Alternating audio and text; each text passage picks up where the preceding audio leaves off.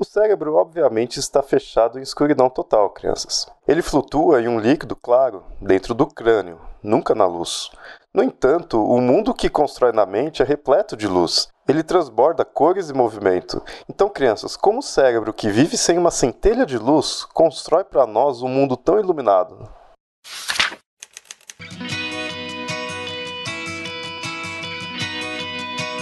Perdidos na Estante seu podcast de adaptações literárias do site Leitor Cabuloso.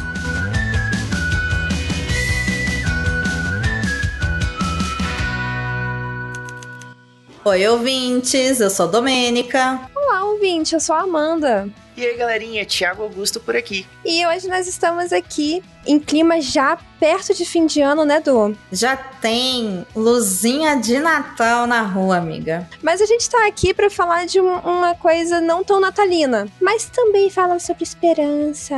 Mas o Natal é sobre esperança, amiga? A gente vive no Brasil, o Natal não é sobre briga, parente no saco, essas coisas? Achei que era sobre uva passa no arroz, mas tudo bem. E a gente vai falar sobre Toda Luz que Não Podemos Ver, a nova adaptação da Netflix que saiu no dia 2 de novembro. Assim, já vou adiantar, né? Não sei como, mas ganhou muitos espectadores e muitos elogios da audiência. Na verdade, uma minissérie de quatro episódios e ela é a adaptação de um livro do mesmo nome. A gente vai discutir bastante sobre ela aqui. Mas antes disso, vocês têm aquele beijinho especial para alguém?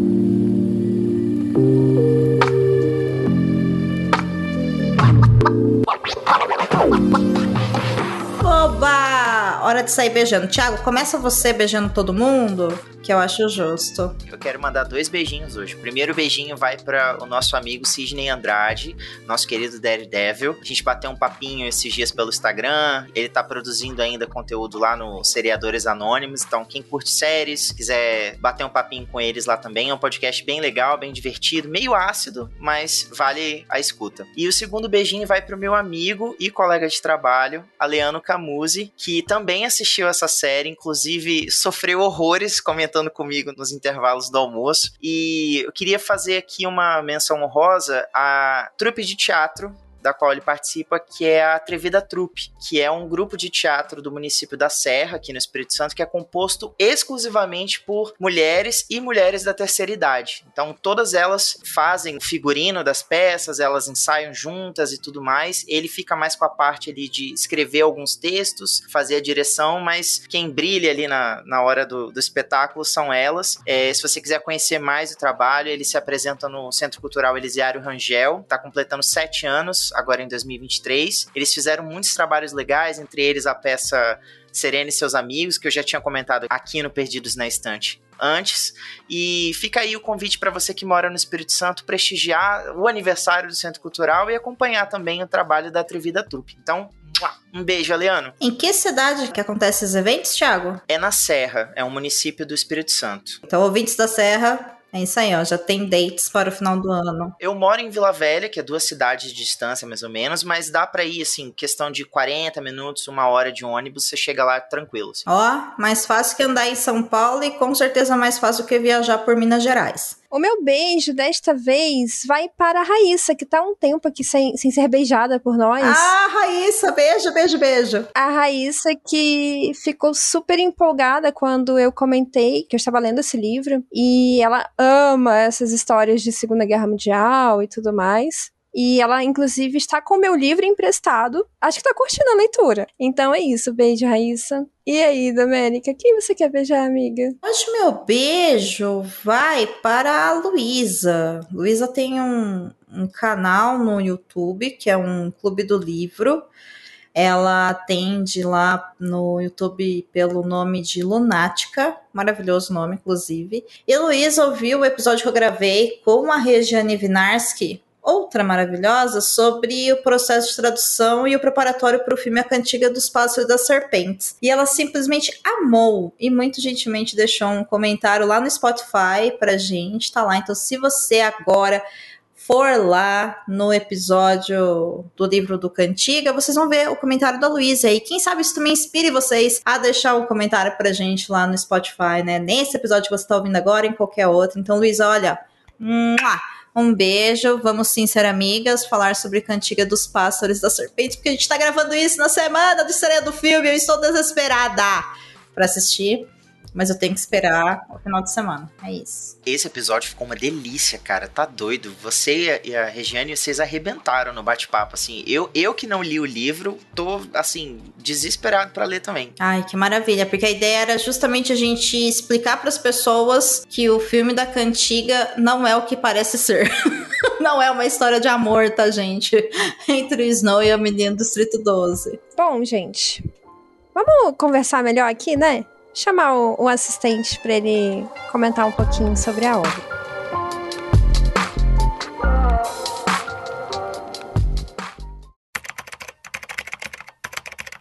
Toda Luz que Não Podemos Ver é um romance escrito por Anthony Doerr, publicado em 2014 e vencedor do Prêmio Pulitzer de 2015. No Brasil, é distribuído pela editora Intrínseca e traduzido por Maria Carmelita Dias. O romance é contado sob duas perspectivas: a de Marie Laure, uma menina parisiense que perdeu a visão, e Werner, um órfão alemão. Ambos crescem durante a narrativa, apenas para ver as consequências devastadoras que a Segunda Guerra Mundial teve em suas vidas, famílias e pátrias.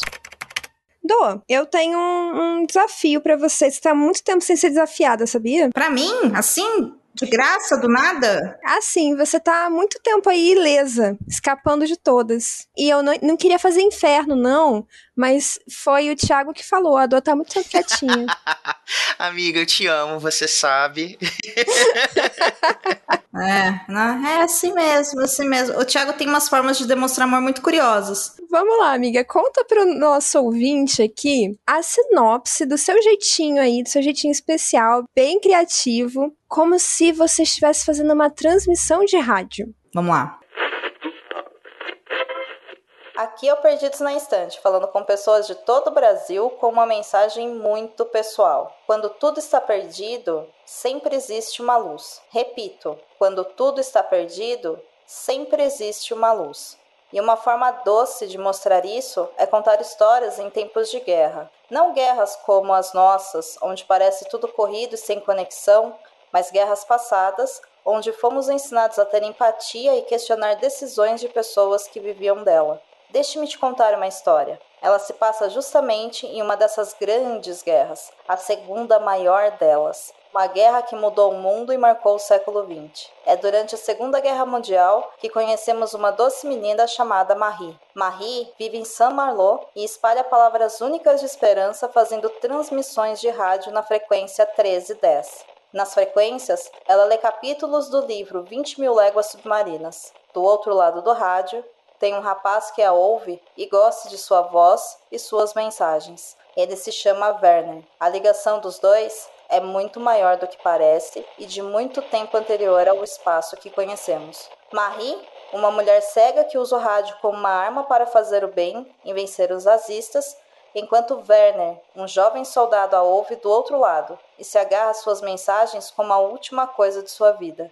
Werner trabalha para os nazistas, veste uniformes nazistas, é responsável por intercambiar mensagens proibidas de rádio, mas escolhe como sua missão pessoal manter Marie viva. Marie segue em sua jornada enviando mensagens que são esperança para milhares de pessoas, mesmo que nenhuma delas saiba. Enquanto Marie é caçada por um caçador de joias que busca pelo Sea of Flames, um diamante poderoso e de muita mística, Werner corre contra o tempo para manter a dona da voz das transmissões a salvo de seus superiores. Segundo reza a lenda, o Sea of Flames tem o poder de dar a vida eterna a quem o possuir ou tocá-lo. Depende de quem te conta a história. Mas uma coisa, todo mundo concorda. Ele também amaldiçoa a pessoa, trazendo grandes infortúnios. Afinal, tudo tem um preço. Na total escuridão, Marie e Werner encontram a luz que tanto procuram. Qual o destino desses dois jovens? A resposta é que quando tudo está perdido, sempre existe uma luz. Cabe a cada um de nós resolver o que fazer com ela.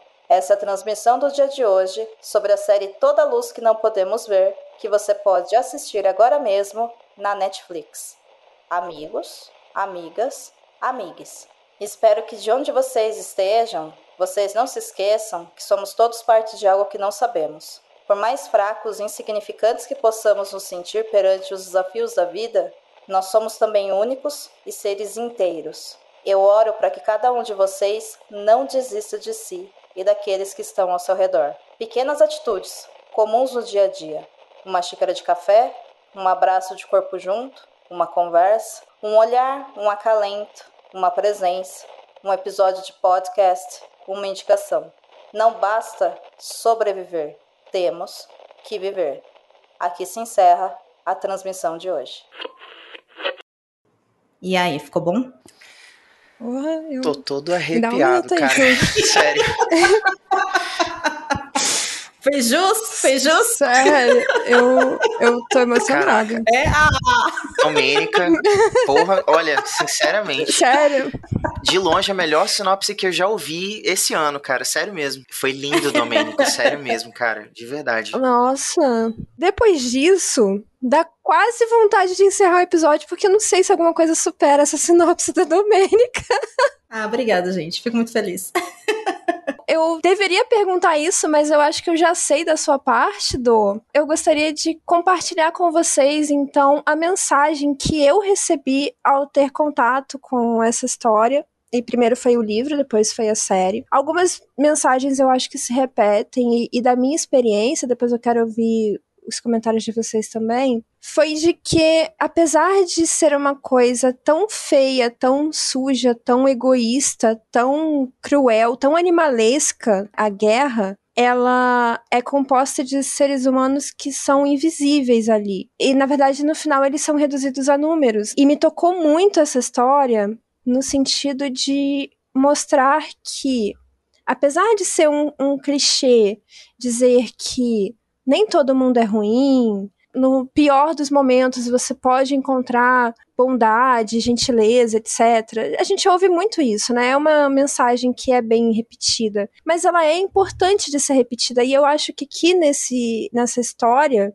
ela tem esse acréscimo de sim, sempre existe uma luz, é só você procurar no lugar certo, mas também eu acho interessante como ele, no caso, o, o autor e depois os roteiristas da série mostram que, mesmo pessoas que parecem ser insignificantes em um determinado contexto, são tão importantes em outro contexto para outras pessoas. Então, o Werner, por exemplo, que você explicou para o nosso ouvinte quem é, ele é só um menino. Ele é um menino desajeitado, na série não, né? Na série ele tá ali bonitinho. Mas no livro ele é um menino desajeitado, ele não tem uma constituição física muito legal, ele só é genial. Só, né? Entre aspas. Mas ele faz um ato heróico de tomar decisões. E aqui não é nem uma questão de spoiler, não, porque a série meio que já começa com essa pegada, o livro também. É, a gente já começa no tempo presente, depois vai regredindo para entender como que chegou a essa situação, né? Mas mesmo ele que é tão magrinho, tão frágilzinho e tudo mais, uma pessoa tão insignificante no panorama geral daquela guerra pode ser tão importante para uma menina que ele sequer viu na vida. Eu gosto dessa mensagem de dar destaque a histórias que a gente não costuma ler de, de pessoas que são pessoas normais. Eu não sei se vocês percebem isso também. Sim, e eu acho que a gente pode fazer um paralelo em vidas reais, nós aqui gravando podcast, por exemplo, e transmitindo, né, tal qual Marie transmitia suas mensagens é, na rádio de maneira legal, a gente faz podcast de maneira legal, mas a gente não sabe quem vai ouvir, né? E a gente tem essa ideia, esse propósito aqui com o Perdidos na Instante de trazer reflexões de uma maneira leve, mas também trazer uma oportunidade de quem está ouvindo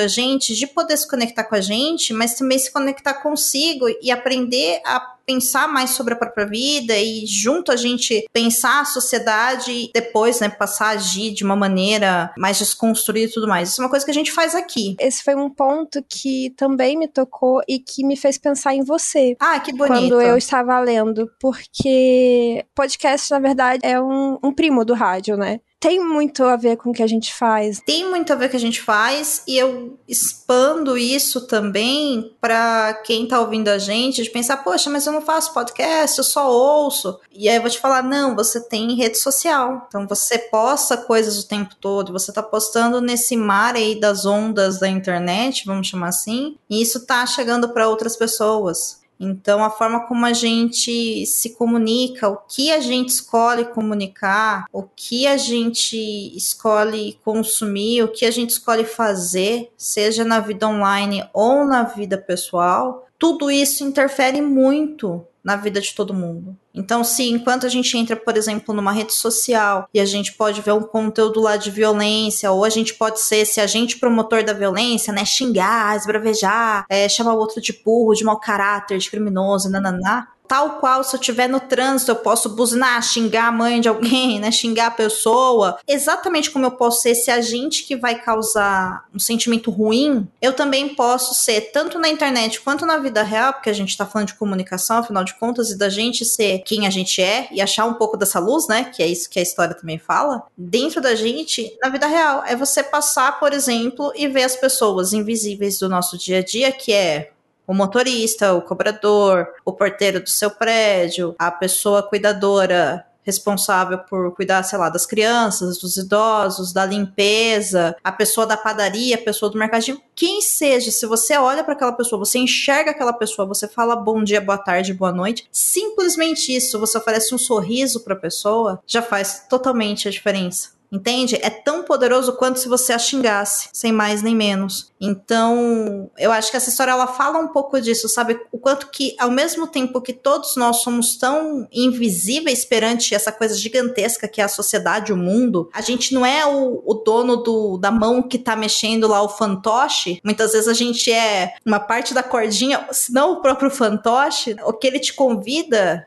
é você sair disso e você ser um agente por si só. Nem ser controlado e manipulado por alguém, mas também não manipular alguém, mas você poder influenciar positivamente alguém de uma maneira única. E muitas vezes é só você sendo gentil, que é uma das coisas mais revolucionárias que a humanidade já criou. Eu acho isso muito poderoso, sabe? E mesmo num contexto que é o contexto que a série coloca, que o Werner trabalha para os nazistas, e não há nenhum questionamento sobre se nazistas são bons ou não, todos nós sabemos que são ruins, como que ele consegue ser dentro do sistema com uma pequena atitude muda tanto a vida de alguém. E aí eu te falo, você não precisa estar nesse lugar, você pode simplesmente continuar sendo você, porque você muda a vida das outras pessoas e a sua própria vida o tempo todo. E a gente nem percebe que a gente tem esse poder. Eu acho que é essa a, a mensagem, né, coletiva, social que a história passa. Você falou uma coisa interessante, do, aliás, você falou várias coisas interessantes, muito importantes, mas uma coisa que você falou agora há pouco que ficou reverberando na minha cabeça foi você ter usado o termo invisibilidade. A gente está vivendo um contexto que, se você digitar agora guerra em Israel, você pode acompanhar quase que em tempo real, assim. A cobertura em cima do que está acontecendo lá nesse território, ela está sendo massiva. E mesmo assim, para boa parte de nós que não está vivendo essa realidade, que não se sente diretamente afetado, talvez seja difícil eu conseguir desenvolver empatia. Afinal de contas, isso não afeta diretamente a minha vida, por que eu deveria me importar? Qual é o poder de ação que eu tenho nesse momento? É, será que se eu fizer um post na, nas minhas redes sociais, me manifestando contra, dando a minha opinião, vai causar alguma coisa? Vai ter alguma repercussão? Eu sou só um grão de areia no mundo, por que, que eu deveria fazer alguma coisa? Por que, que eu deveria mostrar a minha indignação diante de uma situação como essa? Só que a gente não pode ignorar que, assim como na história dessa, dessa minissérie e do livro, são várias vidas que diariamente são interrompidas por conta da guerra. Já afeta várias vidas inocentes dentro de um contexto. Quantos sonhos não, não foram interrompidos, quantas famílias não foram destruídas por um conflito que começou numa região, mas que já está afetando como uma onda em algum grau. Isso chega até nós também. Isso também nos impacta. Isso também nos traz um sentimento de, de questionamento. Será que eu realmente não posso fazer alguma coisa? Na medida certa, eu diria que mais o livro do que a minissérie, ela convida a gente a essa reflexão. O, o quanto a, a, guerra, esses conflitos, sejam eles por questões políticas, territoriais, tudo é político, né? Afetam sim as nossas vidas, mesmo que a gente não esteja diretamente ligado com aquele contexto. É, eu acho que mais do que isso, a série, é, aqui a gente não tá falando de spoiler ainda, mas isso vai fazer sentido para quem assistir. Eu acho que a série coloca dois personagens muito importantes, que é tanto a Marie quanto o Werner, de alguma forma fazendo algo para acalentar, né, de alguma forma, ser essa luz nesse momento de extremas trevas que foi o período da Segunda Guerra Mundial. Embora historiadores já definiram que a guerra mais violenta que se teve foi a Primeira Guerra Mundial. A Segunda, ela realmente é uma coisa absurda, mas é porque existe uma industrialização do processo de guerra e tudo mais. Eu acabei falando muito disso no episódio que a gente gravou sobre Nada de Novo no Front, que inclusive, para quem gosta dessa temática, é um episódio muito bom, tanto do livro quanto do filme novo, então eu recomendo que vocês ouçam ouçam lá, porque ela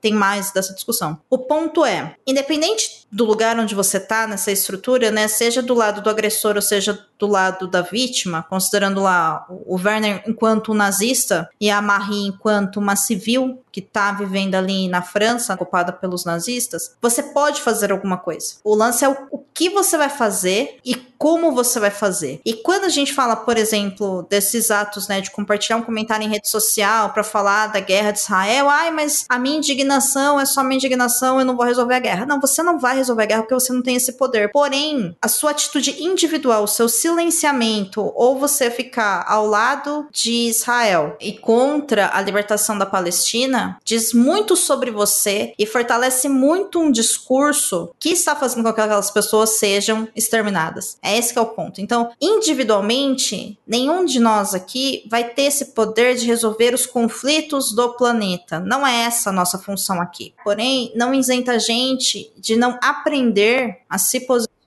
ou tira o nosso direito de compartilhar algo. E a gente tem que saber qual que é o nosso lugar. Porque o Werner, ele não escolhe salvar todas as pessoas que ele poderia salvar, sei lá, mentindo para os seus oficiais a respeito das transmissões de rádio ilegais que ele tá captando. Porque se ele fizesse isso, ele seria descoberto como um traidor, ele seria morto, ele não salvaria mais ninguém. Ele tenta salvar uma vida, que é a Marie. E aí vem toda uma romantização que é própria da história, que na parte de spoilers a gente pode contar o que, que acontece disso. A Marie, ela apenas está compartilhando literatura. Ela está compartilhando uma conexão de algo artístico, acima de tudo, num tempo onde as pessoas não têm o que comer, não têm onde morar, estão caindo bombas o tempo todo, tá todo mundo morrendo, tá todo mundo explodindo e assim como em alguns lugares do planeta, como a gente citou aqui, está acontecendo isso agora, é que nós estamos em um lugar de privilégio e segurança, então não tá acontecendo com a gente agora, mas ela estava ali num verdadeiro campo de guerra, né? Então eu acho que isso também traz essa reflexão. É inclusive por isso que eu comecei a minha fala no sentido de como é importante que essas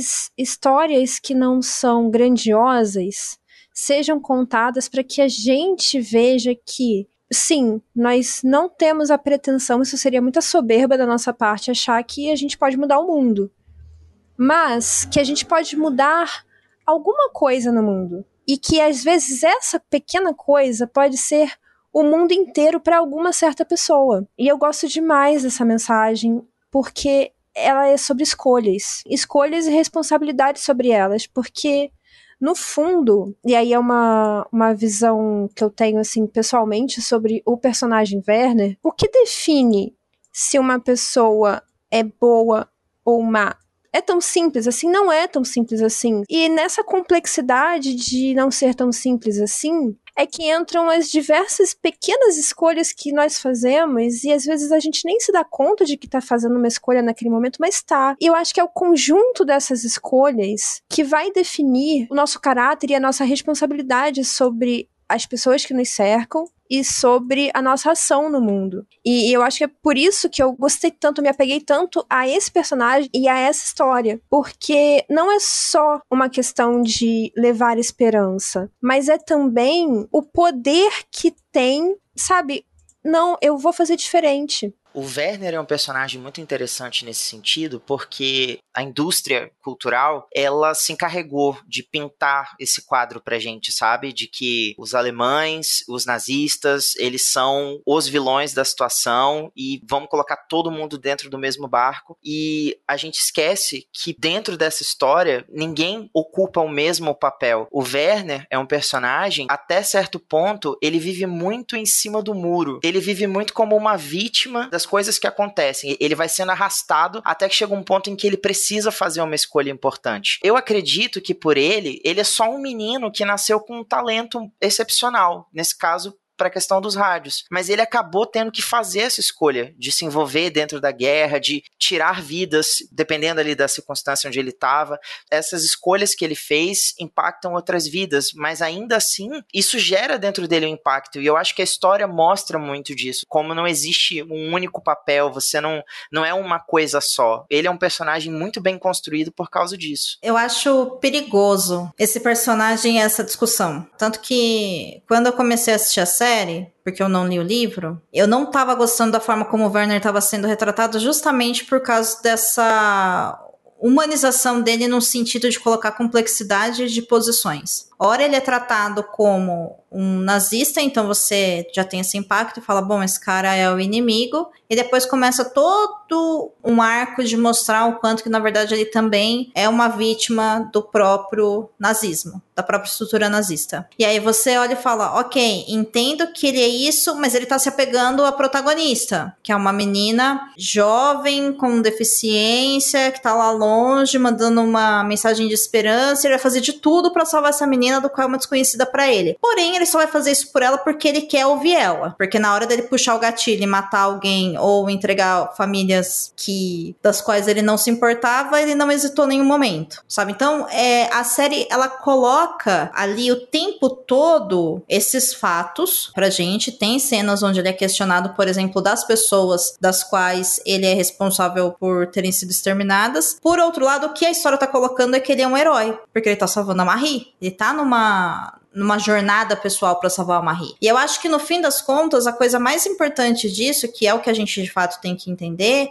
é que independente se a pessoa é uma vítima ou um opressor ou um vilão ou um nazista, meu, é, tem, tem vilões maiores, né, na série. Assim, tem, tem vilões que também chegam a prejudicar o próprio Werner, mas o lance é, independente disso, tudo isso é feito por ser humano. Então, o que separa eu, você, Thiago, você, Amanda, quem tá ouvindo a gente de se tornar um nazista é o quê? É uma estrutura? É um sistema tá no poder? É a minha vida tá em risco? É a vida de quem eu amo tá em risco? São as minhas decisões pessoais? É como eu vou agir? São os meus ideais e educação? O que que é? E aí que tá o grande lance, entendeu? Porque coletivamente a gente começa a entender que se isso foi construído por pessoas e pessoas fazem isso, então não existe nada de super forte, super diferente. Eu estou imune e nada posso fazer. E aí traz esse senso de responsabilidade individual e coletiva. Mas independente disso, o Werner é um personagem que mostra toda essa complexidade. Talvez ele seja o mais complexo de todos eles, né? Ao menos ali do núcleo principal que a gente vê. Talvez o professor também tenha um pouco, mas não se fala muito na série. Eu não sei como é que é no livro, vocês podem comentar. Mas esse questionamento ele sempre tem que ser feito. Será que o Werner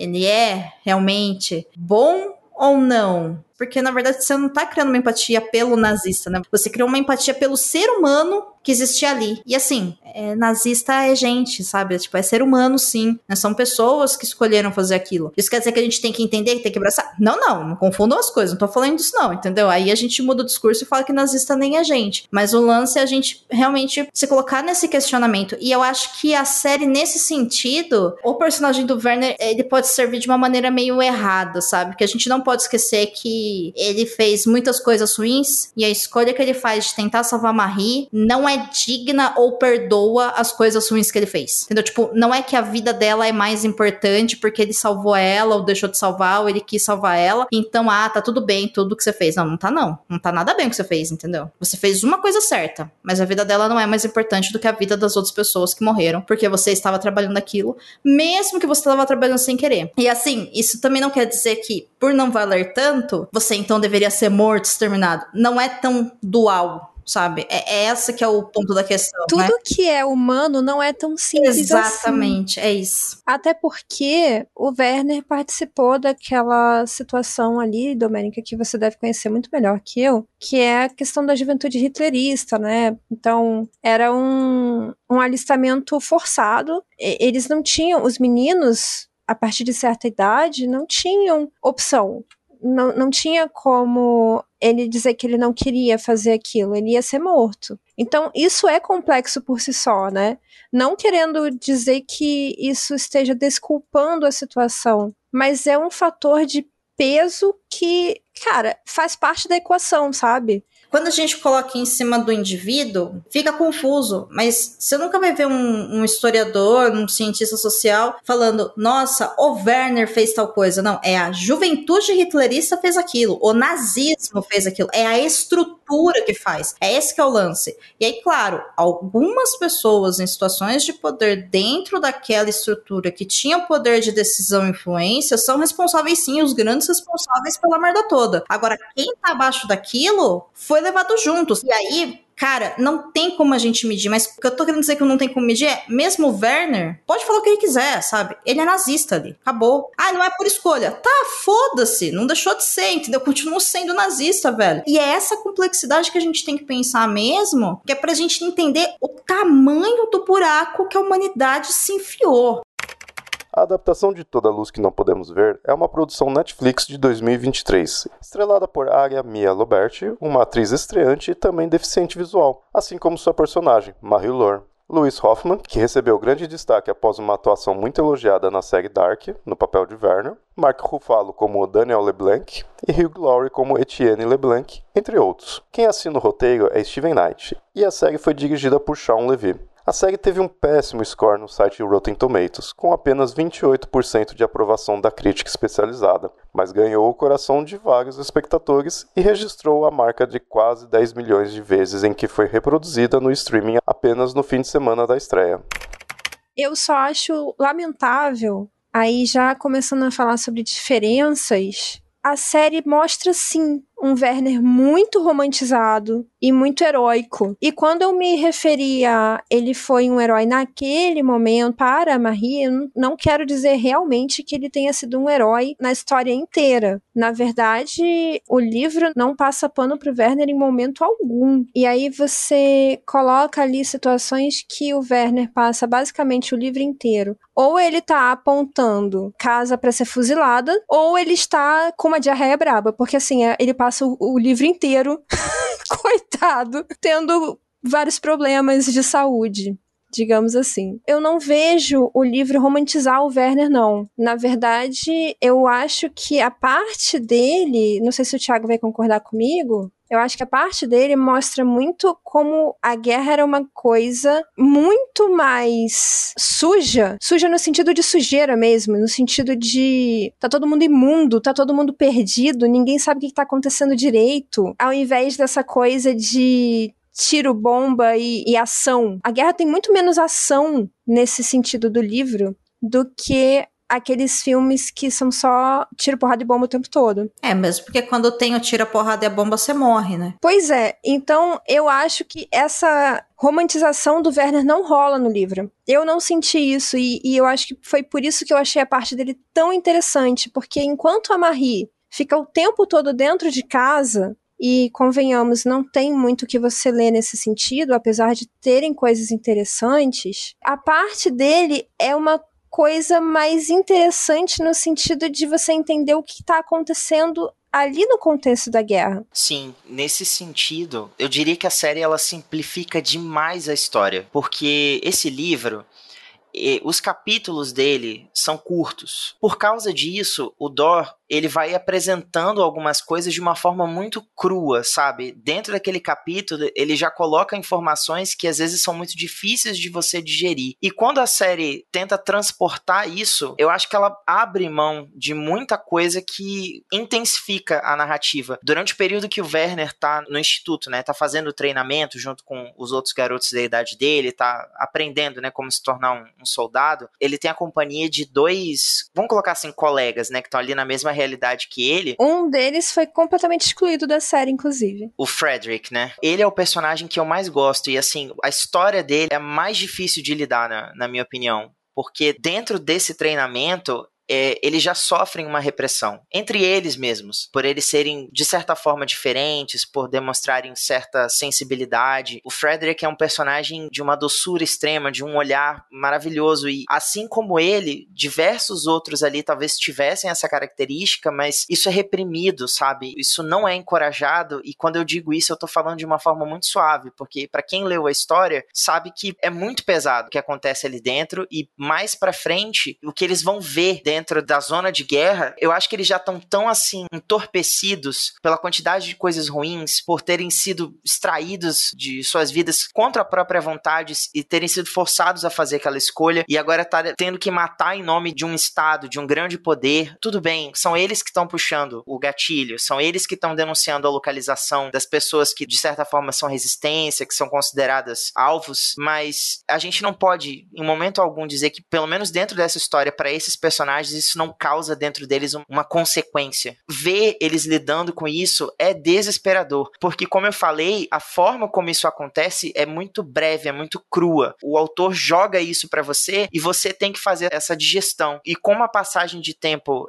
esses floreios que ele dá, essas cenas que ele vai apresentando para você ao longo da leitura, não dá para você fazê-la de uma forma fluida. Ela requer que você absorva esse impacto e respire isso, sabe? Que você lide com isso antes de você avançar. E eu acho que a série não alcança esse propósito. Nesse sentido, é como se, como eu era antes de você e o resgate do soldado Ryan tivessem um filho, ele seria essa minissérie.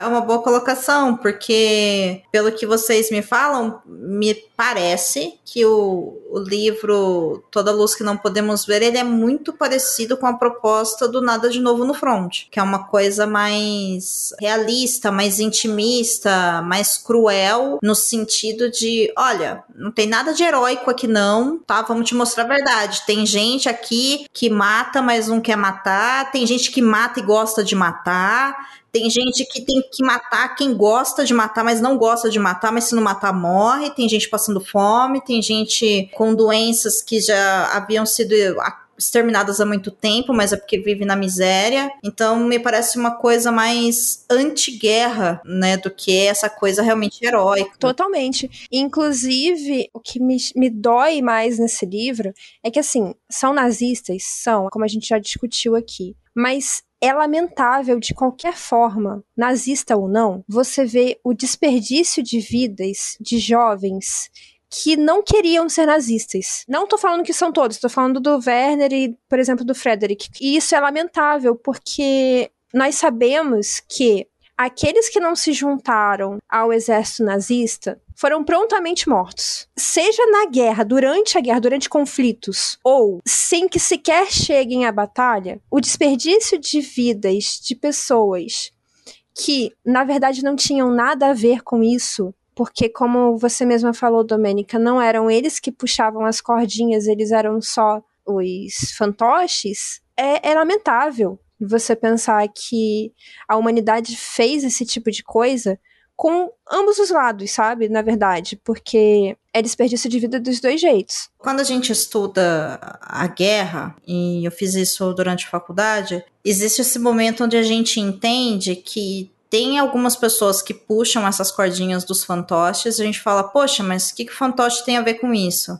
E aí você se lembra que a gente vive em um mundo onde existe democracia na maior parte dele. E aí eis que os fantoches é que definiram como eram as pessoas que iam puxar as cordinhas deles e de certa forma, muitas vezes sem perceber, falaram: "Estou aqui, pode puxar as minhas cordinhas pelo bem maior". É aí que tá todo o gancho. Sabe quando nas eleições passadas a gente falava que muitas pessoas eram um mosquito votando no Raid? É isso. Quando a gente fala em viver em sociedade, a gente está querendo dizer, inclusive, dessa parte importante de, durante a democracia, você ter noção de quem você está escolhendo, porque depois que você está sob o poder dessas pessoas e eles podem definir o que você faz, dane-se aquilo que você quer fazer. Porque é isso que você disse, né? Quando a gente pensa, e aí a Segunda Guerra Mundial ela é um exemplo que é muito fácil da gente perceber e discutir, porque, enfim, né, as artes elas cansaram, né, de produzir coisas sobre isso e continuam produzindo. Vídeo que essa série acabou de ser lançada em pleno novembro de 2023. Meu, são pessoas que escolhem pessoas que determinam o que pessoas vão fazer. Falam, pessoas, vocês vão fazer e eu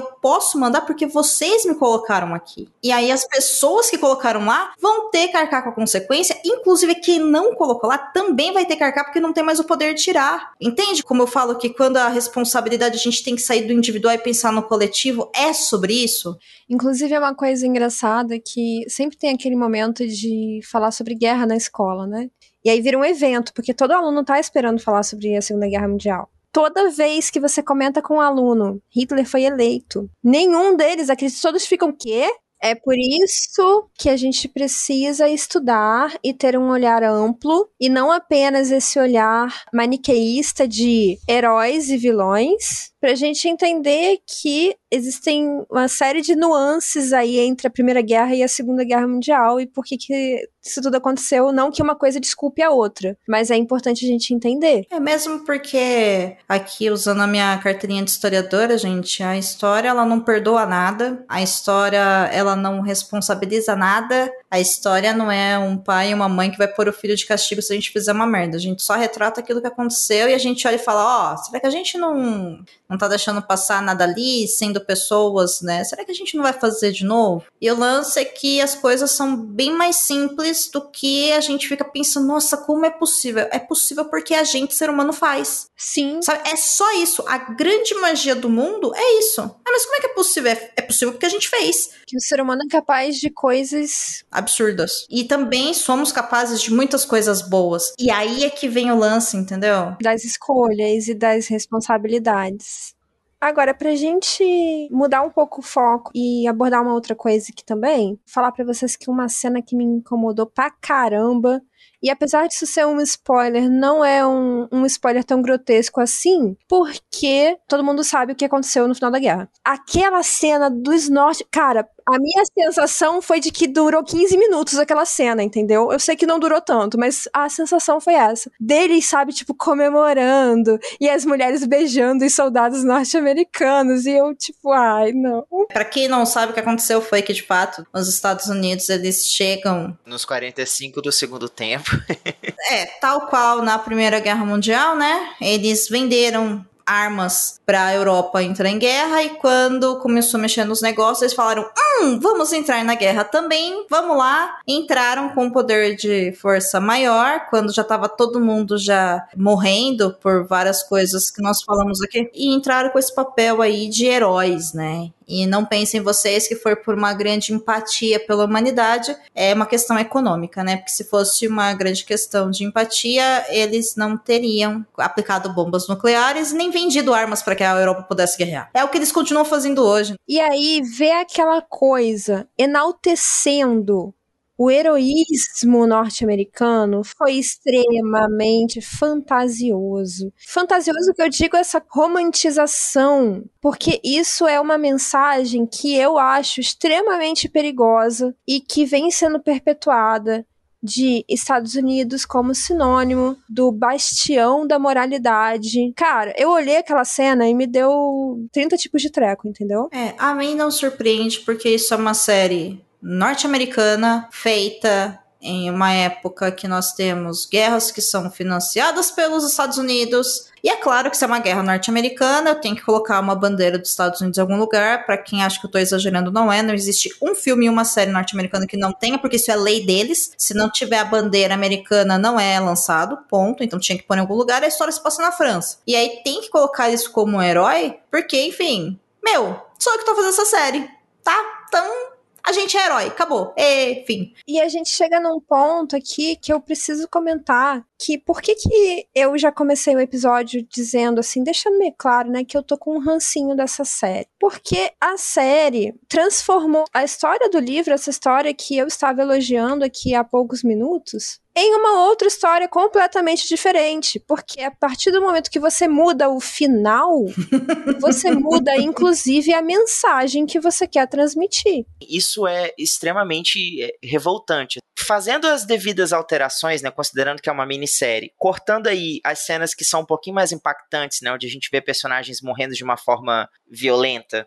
Essa série se ela fosse adaptada para um filme, ela facilmente poderia ser exibida na sessão da tarde. Inclusive, isso foi um comentário que a Amanda fez, e aí eu entendi por que, que eu, eu me senti tão indignado vendo esse filme. Porque parece que ele simplifica tanto as coisas que ele duvida da capacidade de interpretação do espectador. Tem um, um determinado personagem na, na série, Amanda sabe, que ele avisa, ele descreve o que ele está fazendo, sabe? Olha, eu estou chegando, eu estou subindo os degraus, eu vou explodir a porta, hein? Vai fazer um barulho ensurdecedor e você vai ficar surda por 30 segundos, tá bom? Eu sei quantas balas tem na sua arma, você só tem mais um tiro, você não vai me acertar.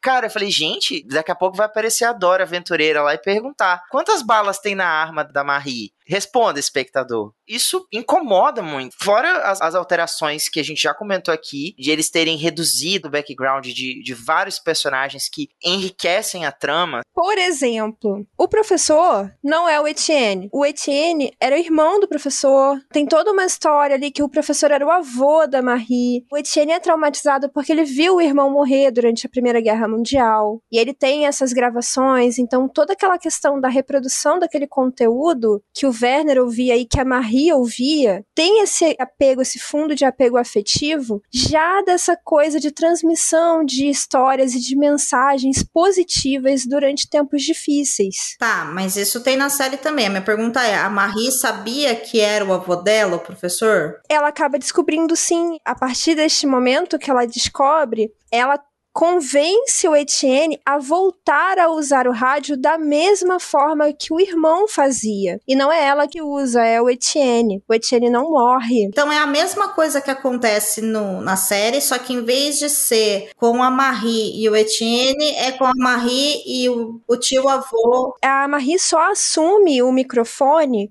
quando ela fica sozinha em casa, porque o Etienne é preso todos os homens são, são presos em um forte e ele acaba sendo detido e preso. A maior diferença assim mais brutal, na minha opinião, foi a retirada do Frederick da história. Porque o Frederick é aquele personagem que faz o Werner perceber que tá todo mundo louco e aquilo ali tá muito errado. Porque em determinado momento, que aliás é uma das cenas que eu mais gosto, os meninos lá na, na escolinha, né, na escolinha de nazistinha, eles são enfileirados e todos eles devem jogar um balde de água gelada, e é tipo inverno, em um judeu que está amarrado a um poste. O livro é bem descritivo, assim, tem umas cenas bem pesadas. E chega a vez do Frederick, e o Frederick joga no chão.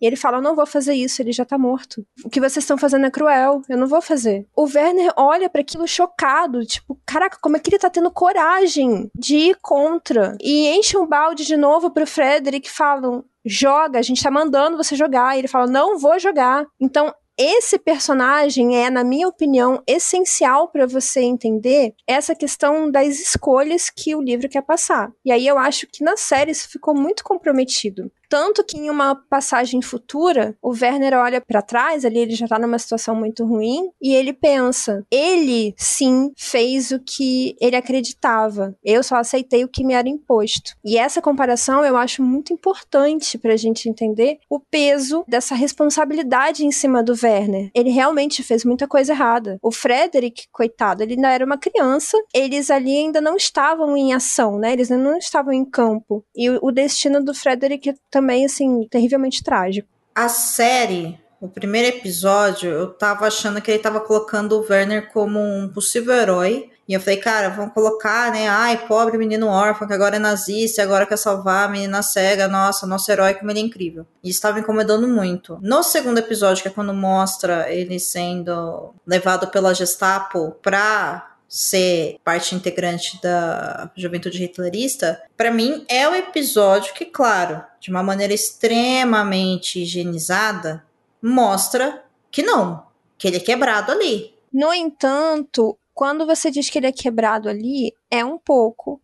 Mas o que mantém o Werner ainda na frequência dele, para dizer as palavras do Tiago, é o Frederick. Ah, tá. É justamente esse amigo que mostra para ele que, inclusive, não é dito no livro, mas ele provavelmente é neurotípico pela forma como ele encara tudo, sabe? As descrições, que ele não consegue olhar nos olhos das pessoas, que ele se sente incomodado com aquele contato, blá blá blá. E o Werner aprende muito com ele. E isso é refletido depois. Agora, o quarto episódio e último da minissérie, vale a pena dizer que ele simplesmente não existe no, no livro. Algumas coisas continuam, são mantidas, mas tudo é feito de uma forma tão diferente do livro e com uma finalização tão diferente do livro que chega a ser uma coisa grotesca, do tipo, não acredito que isso está acontecendo. não acredito que eu estou vendo isso. Eu entendo que vocês não gostaram da adaptação enquanto uma adaptação. E vocês estão me falando que o livro ele trata de questões de uma maneira muito mais profunda e real do que esse quase conto de fadas que é mostrado na série.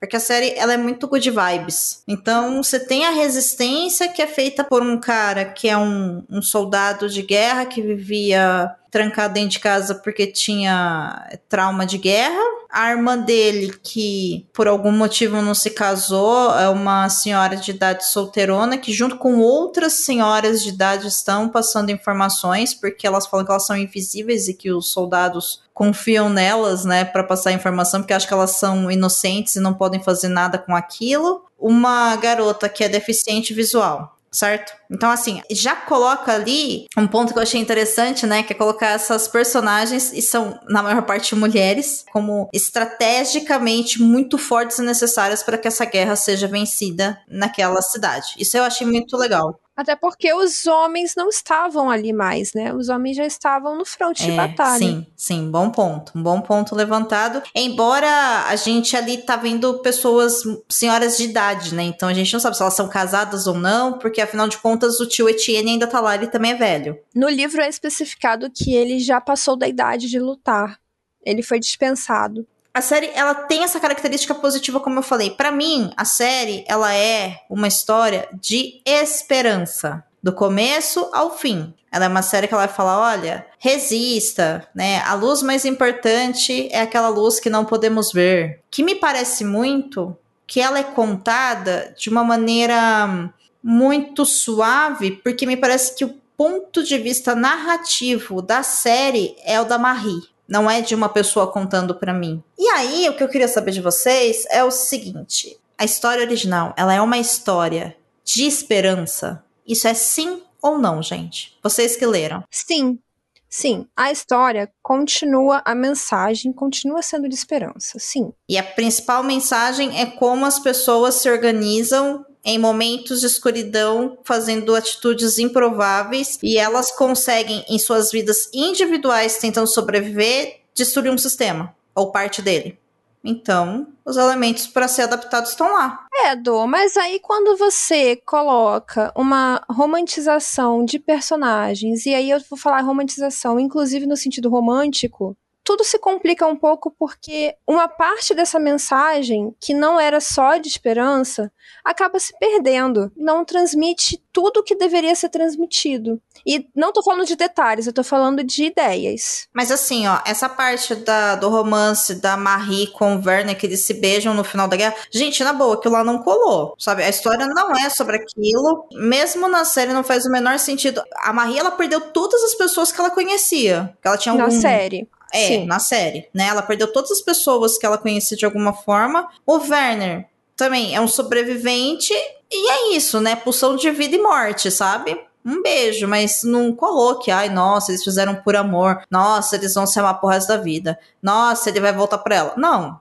sabe? Assim, ficou, acho que, desnecessário lá. Ah, quem vai assistir vai falar assim, ai, gente, que lindo, eles vão se amar. E eu olho e falo, ai, gente, eles só queriam transar, tá ligado? Mas, assim, só não encaixou na série. Eu não acho que ele fez isso porque ele amava ela. Existe, sim, algo platônico, um deslumbramento, mas eles são muito jovens eles estão em um momento extremamente delicado e sensível. Os dois estão à beira da morte, digamos assim, porque eles estão morrendo de fome. Então, existe ali uma balançada que dá no, no coraçãozinho dos dois, mas é, é isso. Agora, se fosse, ah, é pela mensagem ser positiva.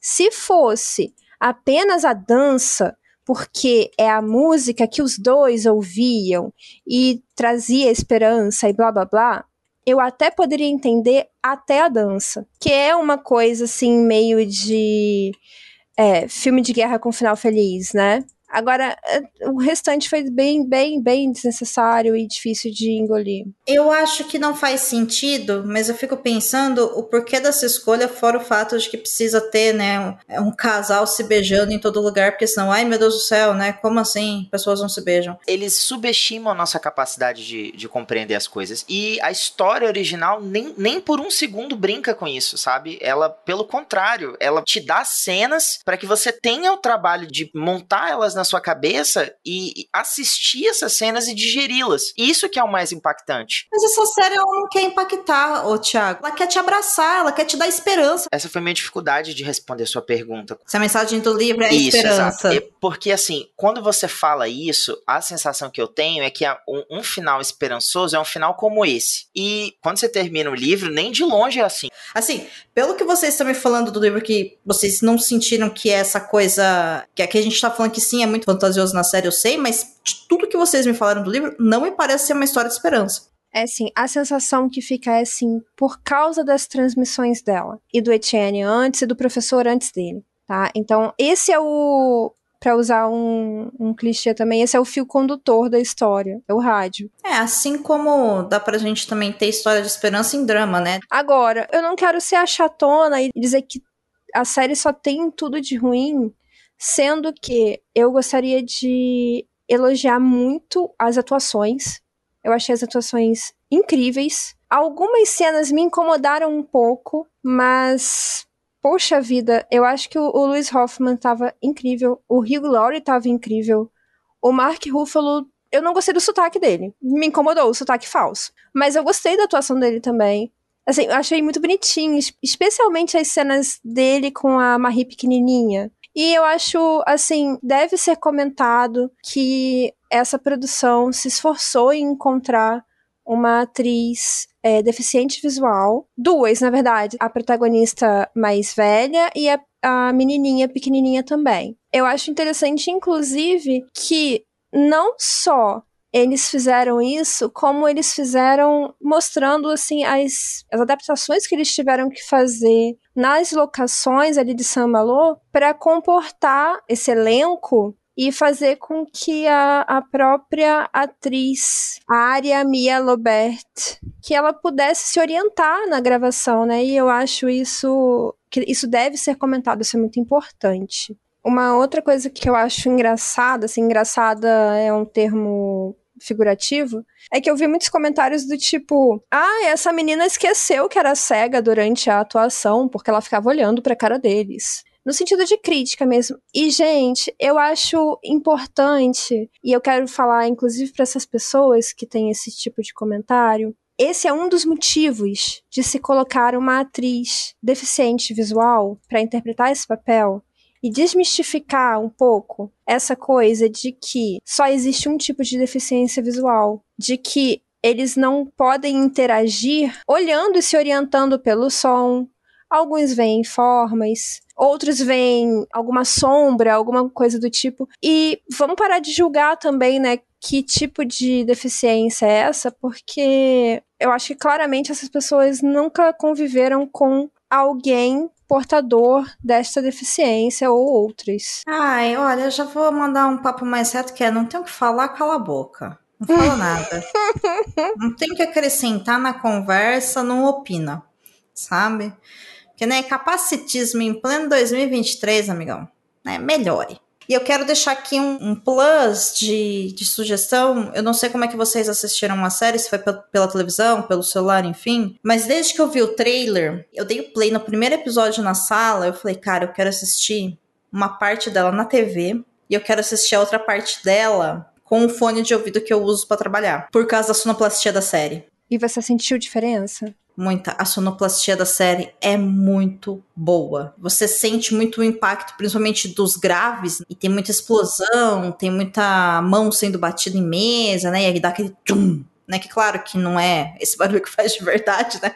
Faz parte da composição. No fone, quem puder passar por essa experiência, assiste pelo menos um trecho, assim, com um fone de ouvido. É outra viagem, assim. É muito legal. Eu acho que dá um plus a mais. Então, eu gostaria de fazer esse elogio, assim como eu quero deixar claro que o Sea of Flames não faz sentido nenhum, tá? Morreu ali no churrasco. Não ficou claro para mim se existe alguma regra específica no of Flames na série. No livro talvez exista, mas na série não ficou claro se a maldição e a vida eterna seria para quem possuir o diamante ou para quem tocar o diamante. Eu senti a mesma coisa, Domênica de tal forma que eu fiquei confusa e tive que tentar lembrar do livro, porque a série me confundiu nisso. A série realmente não deixa isso claro. É, porque a série fala uma coisa depois fala outra. Exato. E o que para mim já mostra que, assim, é, é uma forma de deixar muito claro que, gente, é só um diamante, tá? É uma peça que dá muito dinheiro pros nazistas, tá? É só isso. É só sobre poder, não tem maldição nenhuma, não viaja. Mesmo porque, não sei, talvez um, um dos pontos seja justamente um, se alguém acreditou que existe essa maldição, o nome disso é capacitismo, né? Porque o fato do pai da Marie ter encostado na pedra ser ter a posse da pedra não tem nada a ver com o fato dela ser cega. Infelizmente, Infelizmente, isso foi uma coisa abordada na série, mas isso nunca é dito no, no livro. É, no livro ela vai perdendo a visão gradativamente. Ele nunca tocou, então isso fica completamente fora de, de lógica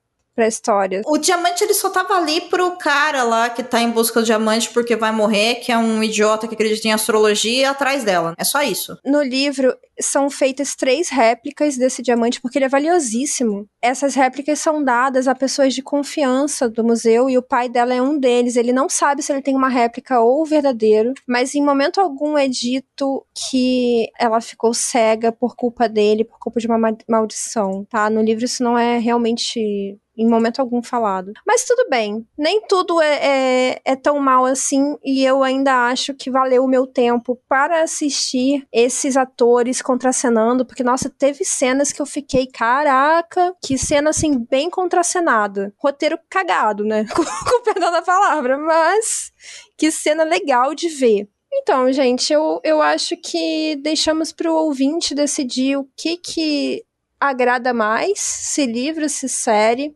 Eu ainda aconselho a ter as duas experiências, pelo menos o livro, porque o livro realmente é muito bonito, eu acho a, a escrita dele muito singular, mas eu acho que vale a pena a série por algumas questões aí, e, e também, assim, se você não for muito exigente no sentido de não se incomodar com essa história que não, não promete ser tão grandiosa assim e que é um entretenimento ali naquele momento, tá show também, sabe? Não tem nenhum problema com isso. Talvez assistir a série primeiro e depois ler o livro funcione, né? Porque o contrário claramente não funciona com base na fala de vocês dois nesse episódio. Então é isso, gente. Foi muito bom gravar com vocês. Um beijo para vocês, viu? Antes de dar um beijo, Thiago, obrigado por ter participado do Perdidos na Estante. Um ótimo final de ano para você. Se bem que você volta num especial de uma série queridinha logo logo, né não? Ah, para quem tá ligado no feed aqui do Perdidos já sabe, a gente já fez o episódio preparatório, inclusive com uma renca de meio sangues aqui no, no Perdidos na Estante. A gente está falando de Percy Jackson e os Olimpianos, né? A primeira temporada que estreia agora em dezembro de 2023 no Disney Plus. Então, você vai contar com esse time aqui para falar sobre essa série. Semana que vem eu volto com a Amanda e a Regiane para falar sobre a Cantiga dos Pássaros e das Serpentes. Na outra semana, o Thiago volta com a Amanda e a Aline Bergamo e eu estarei me recuperando de Cantiga para falar de adaptações flopadas ou o filme deu muito ruim. Depois eu volto para falar de um clássico do cinema e da literatura, que é o Clube da Luta. Precisamos falar de Clube da Luta em pleno 2023. E aí sim, volta Amanda com o Thiago, Ludmilla e Daniel, casa cheia, para fazer um preparatório para a série do Percy Jackson e os Olimpianos do Disney Plus. Então, Thiago ainda volta duas vezes aqui pro Perdidos, mas eu me despeço de você, Siana Kitty. Então, olha, um beijo para você, um ótimo final de ano e ano que vem a gente grava mais. Feliz ano novo, feliz Natal, que 2023 tenha te ensinado coisas positivas, que o saldo final seja positivo. Para você também, Amanda, que a gente consiga fechar esse ano com, não digo com chave de ouro, mas pelo menos sentindo que o que a gente escreveu nas nossas jornadas traga essa sensação de, de crescimento. Eu acho que isso é importante. Na verdade, a gente volta ano que vem apenas de gravação, porque a gente volta algumas vezes ainda pros ouvintes. É isso aí. Amandinha, suas redes sociais pro pessoal te seguir, que eu sei que você mudou sua roupa no Instagram. Ai, mudei, tava cansada. tá pegando meu vício, Amanda? Cuidado, é um caminho sem volta, hein? Mas enfim, eu tô lá no Instagram como a.mandes91. Eu sou Domenica Mendes, vocês me encontram em Domenica Underline Mendes no Twitter, no Instagram e também Domenica lá no Blue Sky. Então, gente, sem mais delongas, porque esse episódio ficou enorme, poderia ser mais de um episódio, poderia ser dois episódios, mas é isso. Boa semana para você, a gente se vê na semana que vem e ó, corre pro cinema, tá? Porque amanhã tem cantiga. Beijo. Você acaba de ouvir o podcast Perdidos na Estante. A apresentação foi de Amanda Barreiro, Domenica Mendes e Thiago Augusto. A pauta foi da Amanda Barreiro, a produção é da Domenica Mendes. O assistente à edição é do Leonardo Tremesquim. As pessoas vão dizer que você é pequeno demais, Werner. Que você veio da ralé. Que não devia sonhar grande. Mas eu acredito em você. Acho que você vai realizar feitos incríveis.